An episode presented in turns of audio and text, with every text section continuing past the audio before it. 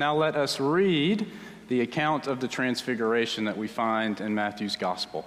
Chapter seventeen, verses one through nine.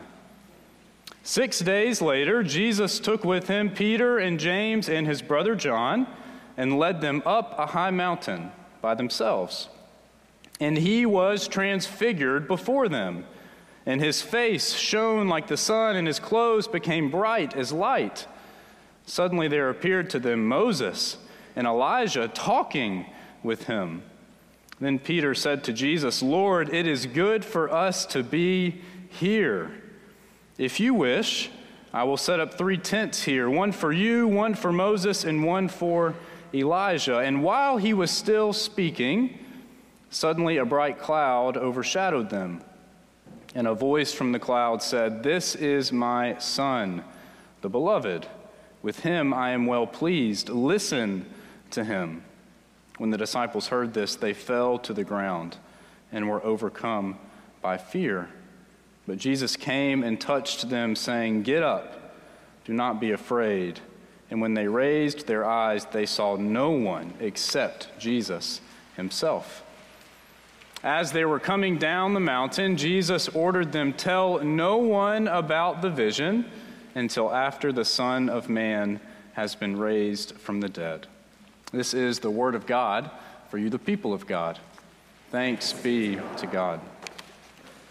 If I am a new face to you, my name is Ross Furio. I'm one of the pastors here. Typically on Sunday mornings, I am next door in the chapel in our modern worship service that we call The Gathering. And our senior pastor, Kevin Payne, is over here with you. But this morning, we have swapped. So I am here and he is there. And let me tell you, it feels good to be back in here with you. I don't get to be in here as often as I would like, especially on a morning where we get to read a text like that. I mean, come on, right? This has to be one of the biggest moments in Jesus's ministry, when he is transfigured before the eyes of Peter and James and John. This is an event that we typically refer to as the Transfiguration. We find it in the Gospel of Matthew, in the Gospel of Luke, and in the Gospel of Mark. It's this moment that we celebrate just before we begin the season of Lent. So here we are on Transfiguration Sunday, looking down the mountain, seeing before us Ash Wednesday and the journey to the cross. But first, we allow ourselves to have this moment with Jesus on the mountaintop, a moment where his identity is solidified for us. After this moment, if there was any doubt, there should be no more. Jesus is actually the Son of God. He is the Messiah. He is the King of Kings. He is the beginning and the end. And there is so much jammed into this really short passage in the Gospel of Matthew that is desperately trying to convince us of that. There is so much here in what we just read that we could really sink our teeth into this morning. We could talk about the parallel between this moment and the baptism of Jesus that we find in the Gospel of Matthew. Both involve the voice of God calling down to Jesus, making sure that we realize that this is his beloved Son. They, in a lot of ways, represent the bookends of Jesus' ministry, the baptism marking the beginning, and this moment on the mountain marking the beginning of the end as Jesus prepares to make his way to Jerusalem and face the cross. We could talk about how this moment here, where Jesus' face shines like the sun and his clothes become as bright as a light, how it parallels for us Exodus thirty-four, where Moses makes his way up Mount Sinai, and he too hears the voice of God and receives instructions directly from God as to how the recently freed Israelites can be God's people. And like Jesus, when Moses comes down the mountain, the scripture said that his skin and his face were shining because he had been talking to God. I think Matthew wants us to make that connection, linking Jesus to the covenants that we find in the Hebrew scriptures. We could talk about how here in this moment, Jesus in the in the transfiguration, how he is not alone. Beside him is Moses, the giver of the law, the one who God uses to lead his people out from under Pharaoh, the one who led God's people through the wilderness and to the doorsteps of the promised land. And Elijah, on the other side, the prophet of all prophets. Both of them with Jesus, speaking with him as clear as the eye can see. We could talk about how all over Scripture and elsewhere in Jesus' ministry that when someone begins to climb a mountain, we as the reader should lean in and expect the presence of God to show up in a miraculous, life-altering, transformative way. There is plenty for us to sink our teeth into this morning with this moment. But do you know what my takeaway was this week? After reading all of the commentaries, trying to wrap my head around Jesus in this moment, fulfilling all of the law and all of the prophets, all of the connections with Moses as he made his way up and down Mount Sinai, the fact here that at, here in this moment and at the baptism of Jesus, we hear the voice of God and the connection going on between there. After reading all of that, my theological takeaway, my, my personal insight that I've been working on all week, all I could think about when I read this scripture was, man, do I wish that I was there? I mean, really. Instead of trying to explain this moment, I just wish that I would have been able to experience it. I mean, don't you? Don't you wish that you could have been there on the mountaintop in this moment? I wish that I had gotten to experience all of the glory that must have been found in this moment. I, I wish that I got to see this. And if I'm being honest, every time that I read this scripture this week, I felt like Peter was trying to rub that in my face. Did you catch what he says to Jesus in the middle of this moment? He looks at his Lord and he says, "It is good for us to be here." Yeah, Peter, I bet it was, right? I can't imagine a place that I'd rather be. I so desperately want to experience the awe and the wonder that Peter and James and John surely must have felt in this moment. The shiver up their spine, the goosebumps running up their arm, the hair on the back of their neck suddenly standing up. That feeling of being overwhelmed by a moment and suddenly your hands and your fingers begin to go just a little bit numb. All the thoughts that may have been rushing in your head, they stop for just a moment. You feel that sense of fear that, that makes you want to run and lean in all at the same time as you're just simply overcome by the awe and the mystery, the wonder and the magnitude of what you are seeing and experiencing. Do you ever get a little jealous of the disciples?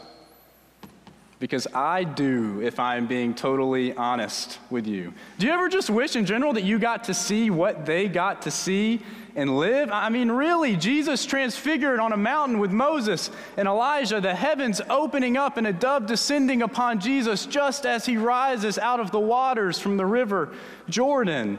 Five loaves and two fish multiplied to feed five thousand, water turned into wine, a paralyzed man beginning to walk at the voice of Jesus, spirits cast out, Jesus walking on water, the dead raised from their slumber. I mean, how are we supposed to feel the same awe and wonder?